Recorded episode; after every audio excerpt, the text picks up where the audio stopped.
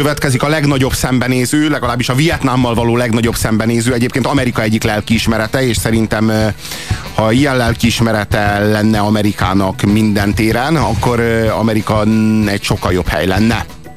Ez pedig Oliver Stone. Oliver Stone-ról van szó, aki számos filmmel igazolta már azt, hogy hogy egy nagyon-nagyon kritikus attitűdre képes. Sokan utálják, mert hogy didaktikus és, és, és felszínes. Én a, én a született gyilkosok szerelmese vagyok. Így van, az ki, ki is lóg a művészetéből, hiszen a, bocs, vagy bocsánat, a filmjeiből, hogyha valaki nem tekint ezt művészetnek, ugyanis ő, amiben erős, azok a nagy amerikai történelmi tablók, lehet ez a Kennedy gyilkosság, lehet ez a vietnámi háború, vagy, vagy szintén a vietnámi háború a született július 4-én, amiről Istenem. nem fogunk beszélni. Rettenetes, 80-as évek elején is rendezett, meg rett, rett, rendkívül jó írta, filmeket Írta a forgatókönyveket Oliver Stone, mint az Éjféli Express, kiváló film, a Conan a Barbár, imádtuk, Conan a Barbár, imádtuk gyerekkorunkba a Sepelyes arcú, és aztán belevágott egy filmbe, ami a Szakasz 86-ból, és ami máig talán a Vietnám film, egy nagyon-nagyon ellentmondásos rendezőről van szó. Tehát az egyik köpedelmes, borzalmas, undorító film után a másik legkiválóbb és leg, legfelkavaróbb és legerőteljesebb filmre volt képes. Túl van a fénykorán a 2000-es évek után, tehát a World Trade Center, vagy a Nagy, Jaj, bár a, a Nagy Sándor sokan szeretik Jaj, a csatajelentekért, de azért valószínűleg Nagy Sándor több volt, mint egy ilyen pocsék. melegbárnak a főparancsnoka. Pocsék, pocsék. Tehát egy, egészen kiváló forgatókönyvíróként indult, és az Éjféli Express meg a Seppelyes arcút az csak dicsérni lehet. De hogy ez, az mennyire nagyon-nagyon jó. Aztán tulajdonképpen rendezőként a Kész című filmmel debütált, teljesen te, teljes mértékig visszhangtalan, és aztán jött a szakasz. És a szakasz az, az átüté, átütő erejű volt, és az valóban, valóban nagy rendezővé tette őt, csak aztán nem tudott ezzel leállni. Tehát, így a mániájává vált ez a Vietnámmal való szembenézés, és rosszabb és rosszabb filmek születtek. A született június, július 4-én a nézhetetlenség határáig rossz. Tom Cruise ripacskodik nagyon sokak a, szerint. Tehát Tom Cruise egy förtelem, de maga Tom Cruise úgy általában, tehát Tom Cruise nem színész, Tom Cruise az Tom Cruise, tehát Tom Cruise az egy ilyen szientológus csávó, aki mindenféle dolgoknak próbál látszani a vásznon, és számos filmet tud tönkretenni ezzel. Aztán, ö, aztán ott volt a ezt egy trilógiának szokták nevezni, mert ott volt az Ég és Föld című film, amely, amely a, tulajdonképpen a harmadik eleme ennek a Vietnám sztorinak, egy borzasztó nyálas sztori. Szerintem, szerintem, hogy mondjam, Oliver Stone-ról nehéz lenne azt mondani, hogy nem kiváló rendező, de azt is nehéz lenne mondani, hogy jó ízlése van. Tehát, Vagy hogy, így, hogy mély filmjei vannak. Vala, valahogy fú, borzasztó ellentmondásos, és néha iszonyatosan belenyúl. Tehát néha, néha egészen kiváló teljesítményekre képes, és azt kell, hogy mondjuk, hogy a szakasz az egy nagyon jó film. Azt lehet érezni a filmjeiben, hogy ő tényleg elhivatottsággal gyártja ezeket a filmeket, tényleg komolyan gondolja, amit azokról a filmekről gondol, és ezt át is tudja adni a filmjein keresztül keresztül. Igen, nem, ha már Oliver Stone egy olyan ember, aki gondol, aki gondol valamit és elmondja, és, el és minden, akarja mondani, és, minden el akarja mondani, és nagyon és nagyon, teszi. Igen, csak az a baj, hogy sokszor annyira el akarja mondani, hogy az embernek a bele kifordul tőle, tehát hogy igen, tehát hogy így a, és akkor aztán minden eszköz játszik, tehát akkor jöhet a szerelem, meg minden, ami nyálas, meg minden, ami ilyen didaktikus, tehát hogy így nem egy jó ízlésű figura, de az biztos, hogy egy erőteljes rendezői karakter. Ezt nem lehet letagadni. Ha már a rossz vietnámi filmeknél vagyunk, azért, azért azt el kell mondanunk, hogy 68-ban a mozikba kerül, még bőven a vietnámi háborúban vagyunk, a Zöld Sapkások, a Green Beret című film, kinek másnak a főszereplésével, mint John Wayne-nel, ami megmagyarázza, hogy miért kell oda mennünk Vietnámba. Szép teljesítmény Amerikától, hogy 18 éven belül a szakaszig eljutott, illetve 10 éven belül ott volt a szarvasmadász és az apokalipszis most, ami már óriási elmozdulás ettől. Hát, azt mondhatjuk, hogy ha van, van rossz szelleme Amerikának, akkor az mindenképpen John Wayne. Gyakorlatilag senki nem akart filmet csinálni Vietnámról, amíg tartott a háború, és inkább megpróbálták megérteni, feldolgozni. Az se lehet véletlen, hogy a másik, már véget ért. a másik John Wayne-ből, egy ki, kevés, kicsit kevésbé sikeres John Wayne-ből, Ronald Reaganből nem sokára elnök is lett. Tehát, hogy ez a, ez a John Wayne-ség, ez, ez minden, amit Amerikában utálunk, gondolom, hogy ebben azért így egyet tudunk érteni.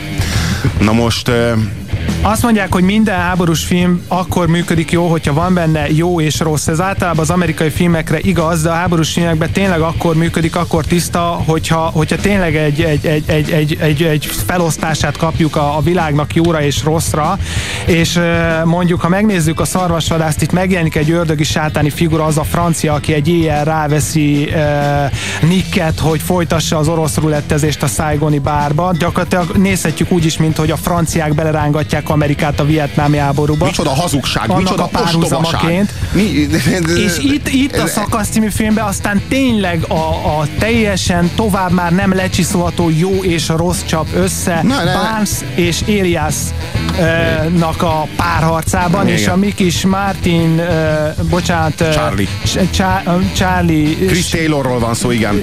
Chris Taylor, Csak aki Charlie ki a fejéből, játszik. és a végén maga is úgy érzi, hogy két apja született Vietnámba, és úgy jön haza Vietnámba, hogy két apja van, a jó és a rossz. Hát igen, ez valami nagyon-nagyon hasonló sztori egyébként, mint ami, mert én akkor most, most vonok egy teljesen másik párhuzamot, tök másikat.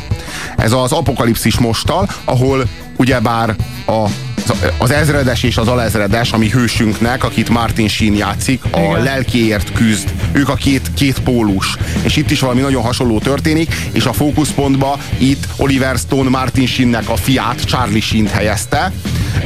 Hát nem egy, nem egy karizmatikus színész Charlie Sheen. De miért de, jó de pont, Sheen? És a pont ezért való, pont ezért a való. És... szájú, rágógumit rágó, teljesen átlagos amerikai arcú Charlie Sheen, aki akár eljátszhatta volna a vissza a jövőben főszerepét is, Michael igen. J. Fox helyett, igen, az igen. a karakter, igen, az az igen, igen, egy Michael és J. ilyen Fox. filmekben is szerepelt később is. Igen. A legjobb alakítás emellett talán alakítás a legjobb film, amiben belenyúlt, vagy belerakták, az a tőzsdecápák, aminek a második Szintén részét, Oliver Stone. második részét állítólag hamarosan megnéztétek a moziban. Jaj, de nem szeretném Kicsit látni. félünk.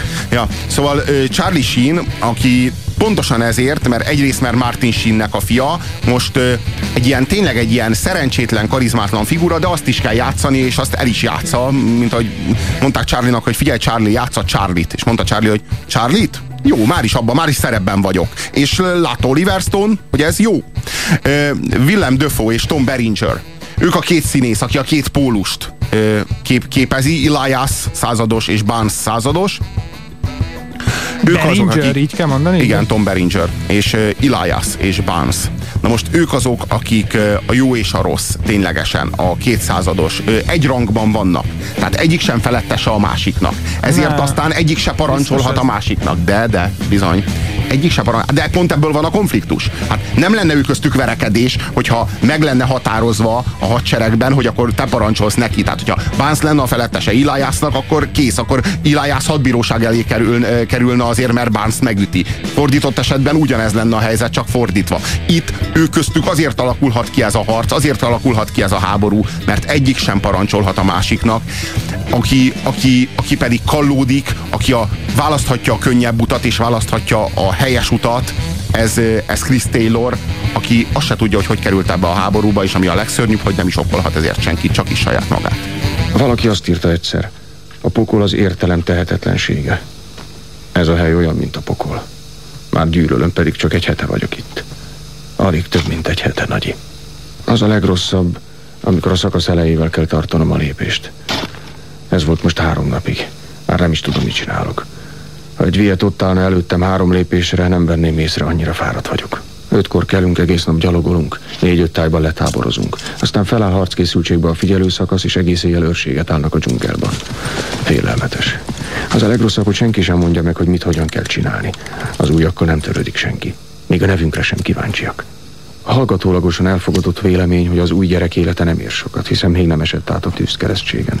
Azt mondják, ha meg kell halnod Vietnámban, akkor a legjobb, ha mindjárt az első hetekben túlesel rajta, mert így egy csomó szenvedést megúszol.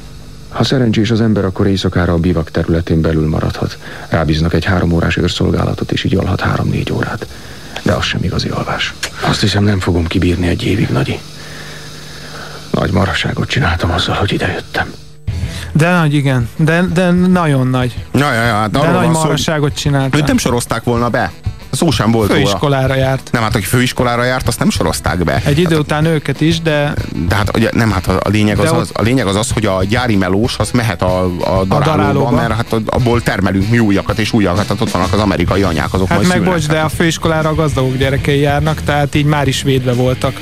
Világos, meg egy, hát ilyen, egy ilyen semleges diplomatikus hát, okkal, hogy ja, a főiskolára. Hát meg ő bele már belefektetett az amerikai állam egy csomó tudást, egy csomó pénzt, egy csomó energiát, hát ez nem fogja, nem fogja ö, ö, ágyútölteléknek használni Vietnámba, hát ezekből még mérnökök lehetnek, akik újabb és újabb ágyukat terveznek, amelyekbe a gyári munkásokat bele lehet tölteni. Hát nem? És egy feka, feka bajtársának el is mondja egy szegény ö, ö, Bronxból, vagy honnan jött bajtársának, hogy azért jöttem ide, hogy ne csak a szegények harcoljanak Vietnámba, és a válasz az, hogy így is csak egy gazdag tud gondolkodni.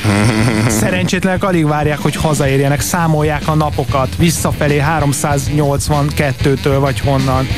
Jó, hát e, itt ami nagyon-nagyon érdekes, az Eliasnak és Barnesnak a küzdelme, és a Willem Dafoe, aki nekem személy szerint az egyik legkedvesebb színészem. Nagyon szeretett, olyan meleg hatalmas. tekintete van, akkor is, ha rossz szerepeket is el kellett játszani, mármint, hogy rossz, gonosz karaktereket, nagyon-nagyon jó ebbe a szerepben, és nagyon ez a meleg tekintet. Kicsit ilyen, ilyen nevető ember, a, nem tudom, emlékeztek a francia irodalomban, kicsit ilyen torza fej, felnyomó tor, meg ilyen széles, széles ilyen nevető furcsa arc, ilyen, fur, ilyen pici álkapocs. Furcsan elrajzolt arca van, de nagyon De nagyon érdekes, és, és nagyon jó Berenger. Igen, igen, aki, aki, aki szinte már már torz, már külsejét tekintve is, és hát jellemét tekintve meg főleg ebben a bizonyos filmben és egy ennek kis, a Barnesnak a szerepében. Egy kis filmtörténeti érdekesség, plegykák, aktualitások innen a DVD butikból, hogy Tom Berenger játszott uh, egy uh, Érett Nők Dicsérete című filmbe, aminek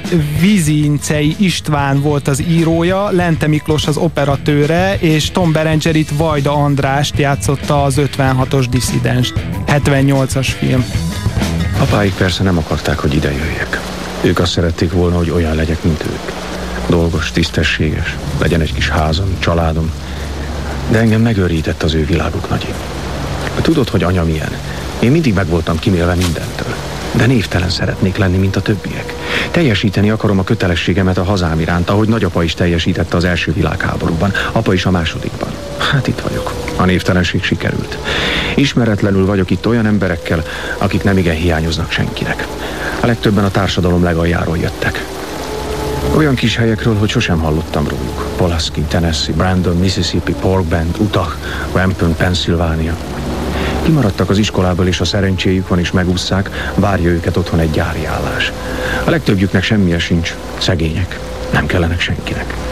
Mégis harcolnak a mi társadalmunkért és a szabadságunkért. Furcsa, nem? Ott vannak a sor legvégén, és ezt ők is tudják. Maguk is állatoknak tartják magukat, mert ezt csak az állat tudja elviselni, ember nem. De ilyen kiváló embereket még nem láttam, Nagyi. Ők Amerika szívelelke.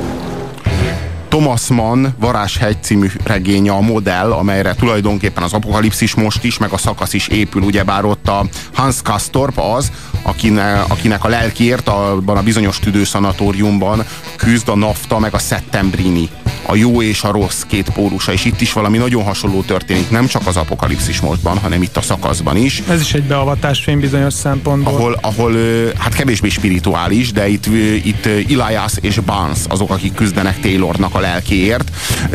Barnes, az, Barnesnak egy a jelmondata, az, hogy én kihozlak innen titeket ebből a pokolból, fiúk, csak gyertek utánam és csináljátok, amit mondok Gondolkodás nélkül. A másik az Ilájász, aki azt mondja, hogy ha van még bennünk valami emberi, akkor azt próbáljuk meg megőrizni, mert nagyon nagy bajban leszünk ezután a háború után, ha most bánszokká válunk. Tehát, hogy, hogy mit viszel haza? Mert ha túléled ezt a háborút és bánszal tartasz, akkor az a kérdés, hogy ki lesz az, aki hazamegy. És Ilájász az azt kínálja fel neked, hogy őrizd meg magadból, abból, aki idejött valamit, hogy legyen miért életben maradnod. Hogy az életben maradás az nem önérték. Nem pusztán azért kell életben maradnod, hogy megmaradj, hanem hanem hogy, hogy valamit átvigyél, valamit átvigyél a háborúnak a poklán, amit, amit megmenthetsz önmagadból, valami jó. Most nagyon fontos, hogy Barnesnak és Eliasnak a, a társasága, a köre, az ketté szakad, tulajdonképpen ketté hasad a szakasz, Barnes embereire és Elias embereire, és itt nem, itt az a fontos, hogy itt nem parancsra történik ez a hasadás, hanem itt ténylegesen ö, értékek mentén, vagy szimpátiák mentén, vagy ösztönök mentén zajlik ez a ketté hasadás. Ö, Barnesnak a társasága az keményen nacionalista, keményen republikánus érzelmű, de persze politikáról itt nincsen szó, hanem itt attitűdök vannak, itt, itt, itt megjelenítődik Amerikának a kétféle lelke, vagy a kétféle arca. Barnes az keményen nacionalista, és piálnak, mint, a, mint az állat. Ilajászék azok pedig kvázi hippik, amit persze nehéz elképzelni egy háborúban, de ők egyszerűen hippi szellemiségűek, és hát megy, megy keményen az LSD-zés, folyamatos a füvezés. Ilajász az nem vesz részt ezekbe.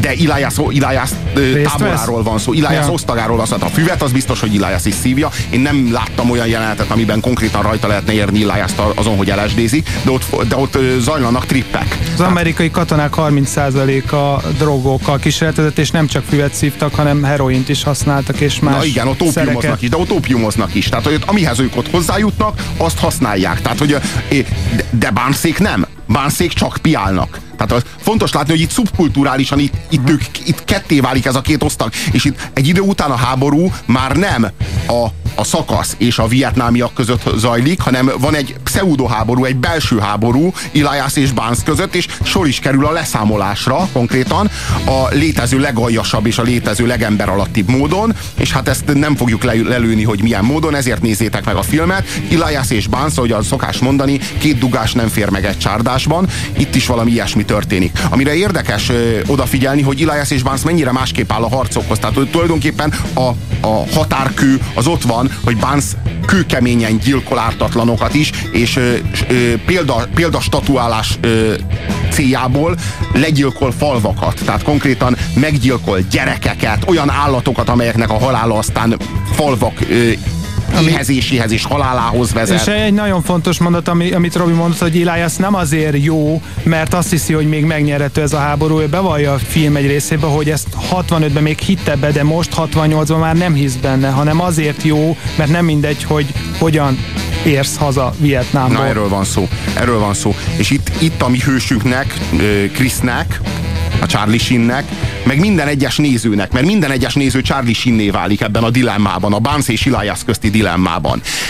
Itt, itt döntenie kell, itt meg kell hoznia a saját döntését, és bizonyos kemény kockázatot is kell vállalnia. Tehát föl kell mondania tulajdonképpen a vietnámiakkal való háborút, és állást kell foglalnia az Elias és Barnes közti háborúban, ami egy sokkal, de sokkal fontosabb erkölcsi dilemma körül zajlik. Tehát egy, egy, egy hogy mondjam, azt lehet mondani, hogy Oliver Stone ebben a filmben a vietnámi hadszintér fölé emeli ezt a háborút, fölé emeli azt a dilemmát, amelyet meg, amelyet meg kell hoznod, és az az igazság, hogy Elias és Barnes ilyen tekintetben beleégett a filmtörténelembe, és beleégett a kollektív emlékezetbe, azt lehet mondani, hogy az egyik legnagyobb háborús filmet alkotta meg Oliver Stone valaha. Maga egyszerűségében. Ezzel a szakasz című filmmel, úgyhogy minden áron nézzétek meg.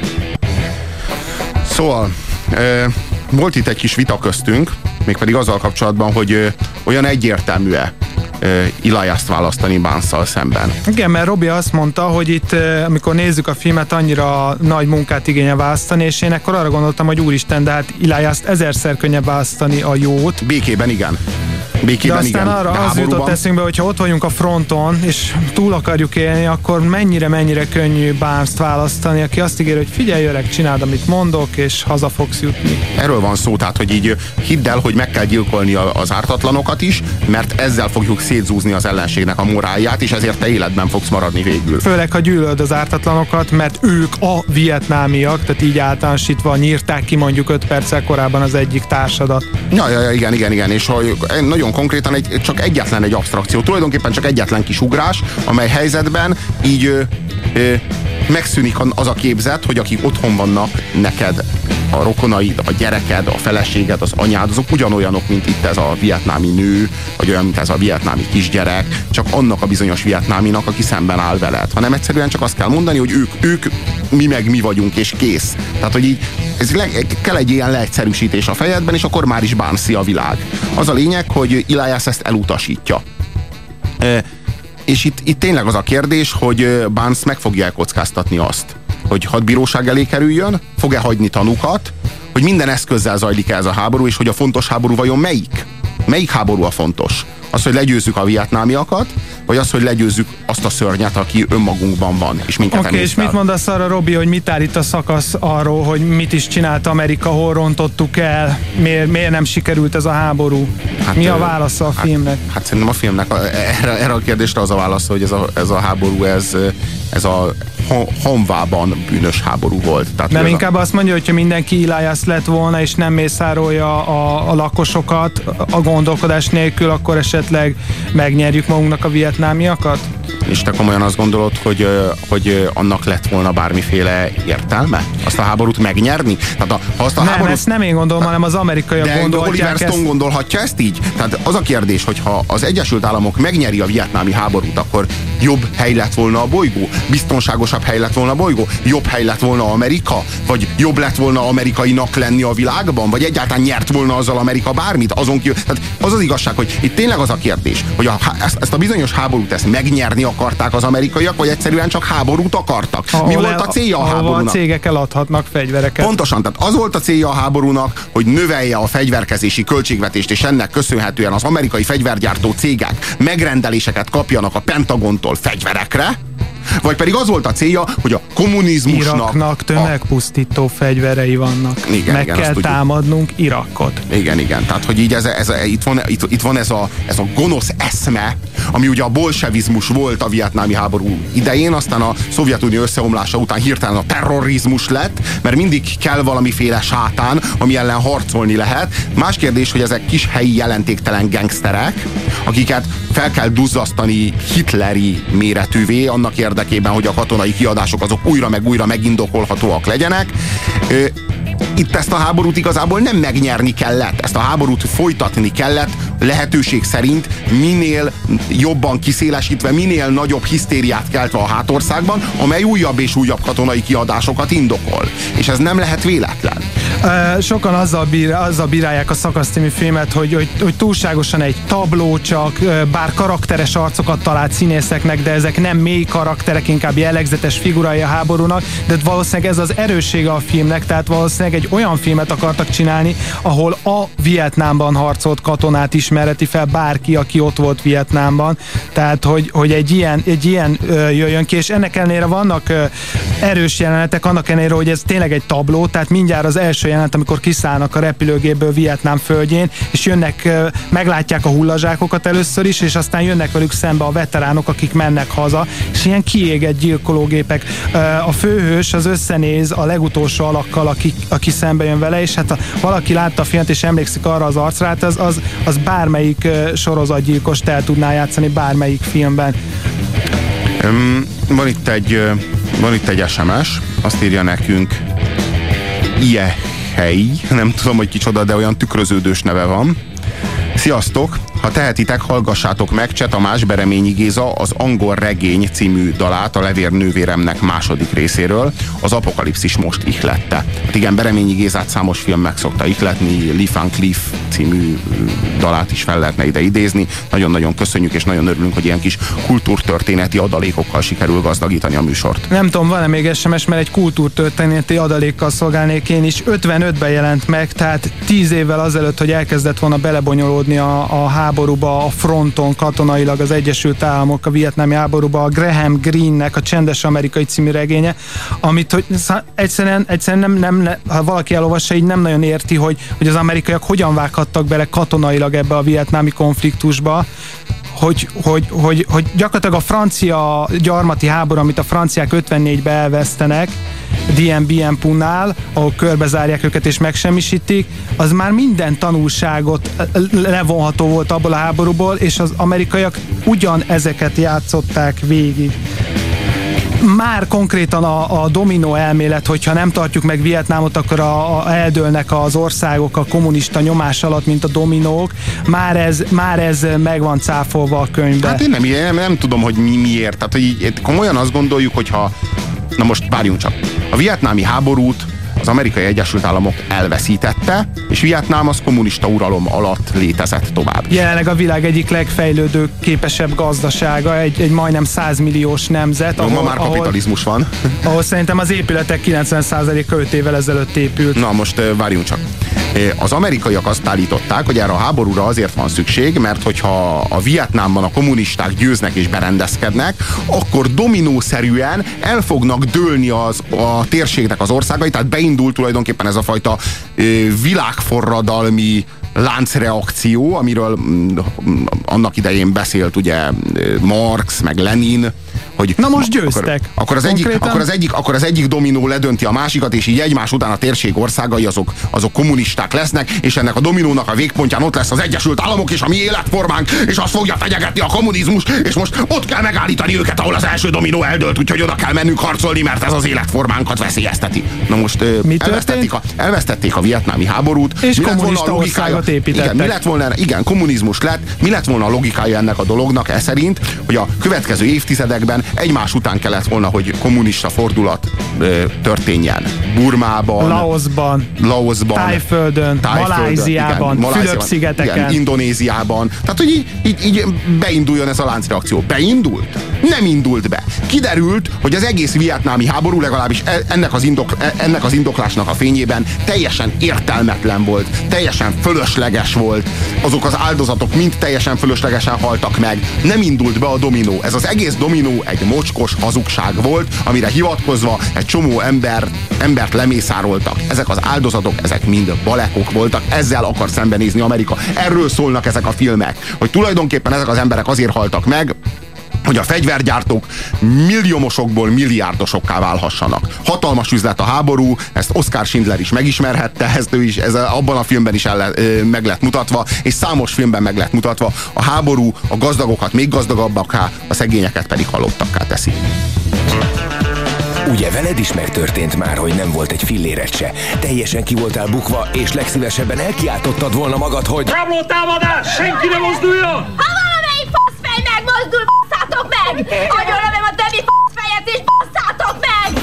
Nos, ha ez megtörtént már veled, úgy a hétmesterlövészét neked találták ki. Ha viszont még sosem, ez esetben nagyon rád fér.